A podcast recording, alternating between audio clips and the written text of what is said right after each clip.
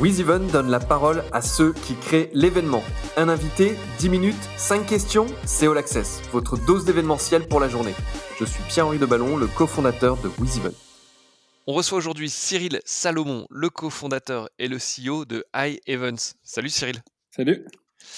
Parle-nous de Montagne en scène Offshore Festival, qui sont les, principales productions de High Events, et raconte-nous euh, High Events aussi derrière. Alors, bah, Event, c'est une, entreprise que j'ai créée avec euh, mon associé Manon Greenwood euh, en 2013. Et en fait, nous, l'objectif, c'était vraiment euh, d'apporter la montagne en ville. On était passionnés, on est passionné de montagne avec Manon. Et, et, en fait, on a décidé de le faire à l'époque sous forme d'un festival de films de montagne, donc avec diffusion de documentaires liés au sport de montagne et intervention sur scène des différents protagonistes. On a lancé ça au Grand Rex. Euh, on était euh, voilà, on était assez ambitieux à l'époque. On a et en fait c'était plein dès la première euh, première édition, ce qui nous a poussé en fait à, à nous dire qu'il fallait continuer cette aventure à plein temps. Et ensuite on a décidé de le faire en tournée. Donc d'abord dans huit villes en France, puis on a rajouté des villes en France avant de le développer à l'international. Aujourd'hui on est présent dans 18 pays, plus de 150 villes. Et euh, on a rassemblé euh, l'an dernier près de 100 000 spectateurs pour l'édition. Et il y a trois ans, on a lancé également le Offshore Film Festival, qui est le même concept que Montagne en scène, mais euh, sur les films liés au sport nautique, donc le surf, le kitesurf, la plongée, euh, et qu'on a développé euh, également à l'international euh, dans, les pays où on était présent. Et alors toi Cyril, le... donc tu as créé cette structure parce que tu étais passionné de montagne, mais est-ce que aller vers l'événementiel et la production, c'est quelque chose qui était naturel pour toi? Ou est-ce que ça s'est fait par pur hasard? Parle-nous un petit peu de ton, ton parcours avant, avant ce projet. Ouais, alors en fait, moi c'est vraiment par pur hasard. J'étais pas du tout, j'avais pas du tout une vocation en fait à travailler dans, dans l'événementiel. moi, je suis vraiment venu à ce projet en fait plutôt par la passion de la montagne et des films de montagne en fait. Et ça, j'ai toujours adoré en fait partager euh, avec mes amis, mes proches, les films que j'aimais bien. J'étais vraiment prescripteur en fait, partager avec eux. Donc c'est né de cette envie de partager. Euh, et par ailleurs, en fait, moi j'ai fait euh, une j'ai fait une formation d'entrepreneuriat. J'ai fait HEC entrepreneur. Et, et en fait, c'est à ce moment-là, en fait, en fin d'études, où du coup, je me suis dit tiens, mais il y a rien sur la montagne à Paris. Il faut amener la montagne à Paris. Euh, et du coup, ça s'est fait à travers l'événementiel le modèle, de, qu'on comprenne bien comment un festival de films comme ça, documentaire, fonctionne. est-ce que tu payes les documentaires ou est-ce que les documentaires te sont mis à disposition gratuitement? Et puis, ça c'est une première question. Et puis, assez lié à ça derrière, sur les sources de revenus, donc bien évidemment les spectateurs, mais est-ce que les partenariats jouent un rôle clé derrière pour que le modèle soit, soit pérenne? Oui, tout à fait, en fait. Donc, euh, effectivement, on paye, nous, on rémunère les films. Euh, voilà, c'est normal. C'est vrai que nous, on, est cinq salariés dans la structure à en vivre. Donc, je trouve ça normal aussi de rémunérer euh, les, personnes qui nous permettent bah, d'amener la montagne en ville. Donc, on paye les films. et par ailleurs, on a. Dans le, dans le modèle, en fait, effectivement, donc il y a les entrées, nous on vend les places 16 euros. Euh, et par ailleurs, on a des, des, partenaires en fait qui, euh, qui communiquent. C'est vrai qu'on a une audience qui est très qualifiée, très ciblée, qui sont vraiment des passionnés de montagne, urbains. Euh, et donc, on a des stations de ski qui communiquent chez nous, comme les Trois Vallées. On a au Vieux Campeur qui est là depuis des années aussi. Scott pour la, partie plus équipement. Voilà, donc on a toute une liste en fait de, de gens qui, en plus, on a la chance, c'est ils sont ils ont été très fidèles à travers les éditions et on a principalement les mêmes qu'au tout début. Aujourd'hui, on le connaît sous Montagne en Seine, euh, mais je crois qu'historiquement, l'événement s'appelait la Nuit de la Montagne. Raconte-nous comment vous avez dû euh, changer de, nom et puisque tu en as appris, euh, et si c'était à refaire, est-ce que tu le referais différemment? Ouais, bah, c'est sûr, c'est avec nous. Donc, on a eu juste une édition en fait avec la Nuit de la Montagne, et c'était un peu proche d'un événement que je citerai pas, mais qui était un événement également qui avait tendance à montrer des films de, de montagne, pas seulement, mais notamment des films de montagne, donc il pouvait y avoir confusion. Et en fait, on a fait notre première édition euh, sans problème. Par contre, ensuite, quand il a vu qu'on faisait une deuxième et qu'il s'est dit, oulala, euh, ça prend de l'ampleur, euh, là, on a commencé à avoir des petites menaces et, des pressions aussi sur le Grand Rex pour pour, pas qu'on puisse avoir lieu. Du coup, ça nous a vraiment forcé en fait à, changer de nom. Et, c'est vrai que finalement, en, y réfléchissant, en fait, on s'est dit, rien que le fait qu'il puisse y avoir confusion, en fait, c'était, ça nous desservait également parce qu'en fait, euh, le but c'était pas du tout de, de copier cet événement-là. Et c'est vrai que quand on se lance, je pense qu'on peut avoir tendance à, se dire, oh, bah, même si c'est un peu proche, c'est pas très grave. Et en fait, euh, bah, nous, ça a été vraiment très compliqué. Il a fallu c'était à moins d'un mois de l'événement, donc il a fallu refaire toute la communication du festival, changer le nom du site internet, donc on n'avait plus de référencement. Enfin voilà, c'était vraiment compliqué.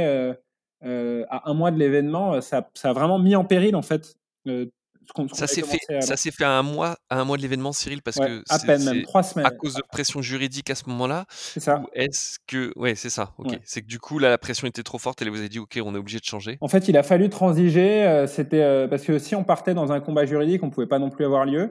Euh, voilà, parce qu'on n'aurait pas eu le temps de le régler d'ici là. Et du coup, en fait, on a préféré se dire, ok, on a, on a, on a trouvé le nom Montagne en scène qui finalement nous, nous plaisait bien. On trouvait que ça, ça fonctionnait bien et qui aujourd'hui, tu le disais, renforce peut-être même l'identité et la force de, de tout ce concept et de cette marque. Exactement. C'est-à-dire qu'en fait, finalement, assez vite, ça a été adopté.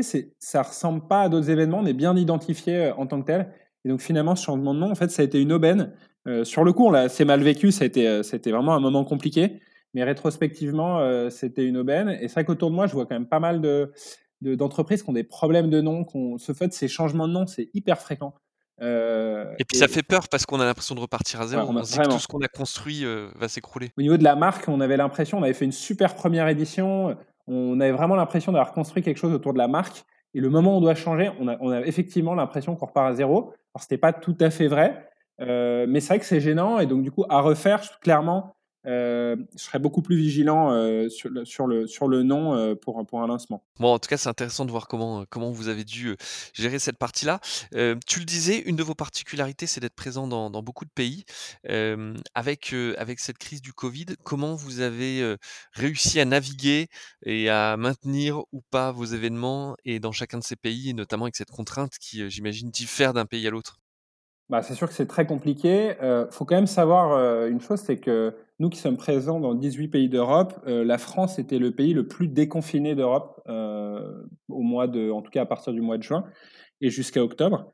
ce qui nous a permis de faire une belle édition en septembre qu'on avait décalé, qui devait avoir lieu en avril et qu'on a décalé en septembre. quasiment le seul pays en Europe où on a pu le faire, c'est la France et un petit peu la Suisse. Pour le reste, on a quasiment tout annulé.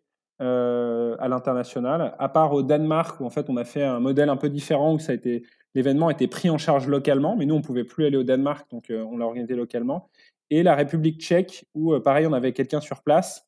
voilà, maintenant tous ces pays-là sont aussi en train de se refermer, la France également. du coup en fait on on essaie de s'adapter nous avec en essayant de proposer un événement qui résiste au couvre-feu. ça, on est en train de travailler dessus en ce moment.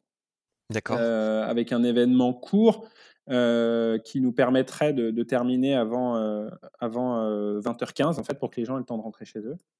voilà, le concept, c'est de faire un best-of des éditions qu'on a fait précédemment.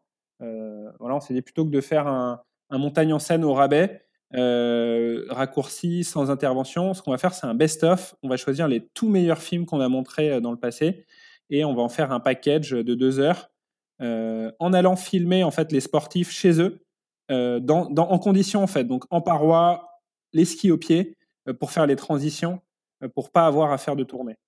c'est ce qu'on est en train d'essayer de, monter. Au même titre que je crois qu'il y a un projet de lancement d'une plateforme VOD. Finalement, l'idée, c'est aussi de capitaliser sur ces, sur ces éditions passées, sur les contenus que vous avez agrégés. Voilà, donc il y a à la fois potentiellement donc, une plateforme VOD euh, pour, parce qu'il y a énormément de gens euh, chez eux le soir euh, après 21h qui ont vraiment envie de s'évader. Et, c'est vrai que nous, on a une mine de, de, de contenu qu'on a montré, qu'on a apprécié. donc l'idée serait de les remettre en avant, d'aider les gens à les, à les trouver. et par ailleurs aussi, on travaille également sur un projet de VOD pour les pays où on n'a pas pu aller, où on espérait faire l'édition en décalé, mais vu que c'est en train de se refermer et qu'on ne sait pas quand est-ce que ça pourra rouvrir, de potentiellement se faire de la VOD, par exemple pour l'Angleterre, pour l'Irlande, avec l'édition qu'on aurait dû faire là-bas euh, en avril dernier et euh, de le proposer en ligne. Voilà, ça c'est plus une alternative. Après, nous, on, pense que ça, ça remplacera jamais euh, le live. c'est tellement différent d'être tout seul chez soi devant, sur son ordinateur. mais ça peut faire un bon complément également pour les gens qui auraient raté l'opportunité de venir. Ça peut faire un bon complément après, après le festival. Et pour vous, c'est une occasion aussi de maintenir, j'imagine, les, partenaires à vos côtés, le, temps de, le temps de passer ce, moment compliqué? La VOD, pas tellement, parce que en fait, c'est que c'est pas tout à fait pareil de faire une publicité VOD que quelqu'un peut skipper par rapport à, par rapport à une, une publicité sur un grand écran. En plus, nous, les partenaires, souvent, ils ont des stands, ils sont présents physiquement. Donc, donc, pas tellement sur les, sur les partenariats. Après, on a vu, nous, les partenaires sont très, très demandeurs parce que bah, déjà, par fidélité, ils ont vraiment envie de nous soutenir. Et également pour certains, parce que c'est clé de communiquer en cette période, notamment pour les stations, par exemple, de communiquer sur la saison à venir. Du coup, il y, a, il y a une vraie demande de leur part. Et donc, sur un événement best-of, par exemple, si on arrive à le maintenir, il y a une vraie demande de leur part d'être présent d'une manière ou d'une autre. Bah, écoute, Cyril, merci. C'était, c'était très intéressant de voir comment, de mieux comprendre déjà comment un festival de films comme, comme ceux que tu montes fonctionne. Et puis, et puis d'avoir vu comment, dans le contexte actuel, c'est intéressant aussi de savoir que la France et, la Suisse étaient les pays peut-être les plus, les plus ouverts, ce qu'on n'a pas forcément conscience quand on, quand on, quand on est sur place. mais d'avoir ce retour d'expérience sur les autres pays, c'est intéressant. Et puis ce, ce, changement de nom et comment, comment vous l'avez géré. à quelle date la prochaine édition, en tout cas la prochaine date importante pour vous, c'est quoi? Bah, Écoute, nous, euh, si tout va bien, si on n'est pas en, lockdown complet d'ici là, euh, c'est du coup de faire cette édition best-of début décembre, euh, avec du coup dans toutes les villes de France où on est présent. Euh, et avec euh, voilà, les, les, tout meilleurs films qu'on a pu montrer par le passé. Et en simultané. Parfait. Cyril, merci. On croise les doigts pour que tout puisse se dérouler dans les meilleures conditions d'ici septembre. Et, euh, et puis j'invite les auditeurs à, à, se promener sur les sites internet de, de Montagne en Seine et de Offshore Festival pour, pour découvrir cette, cet univers. À bientôt, Cyril. Merci, à bientôt.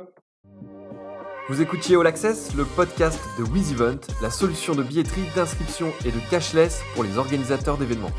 Pour prolonger cet échange, partagez, commentez et notez cet épisode sur vos plateformes préférées. Et pour nous rejoindre, rien de plus simple, media.wizevent.com.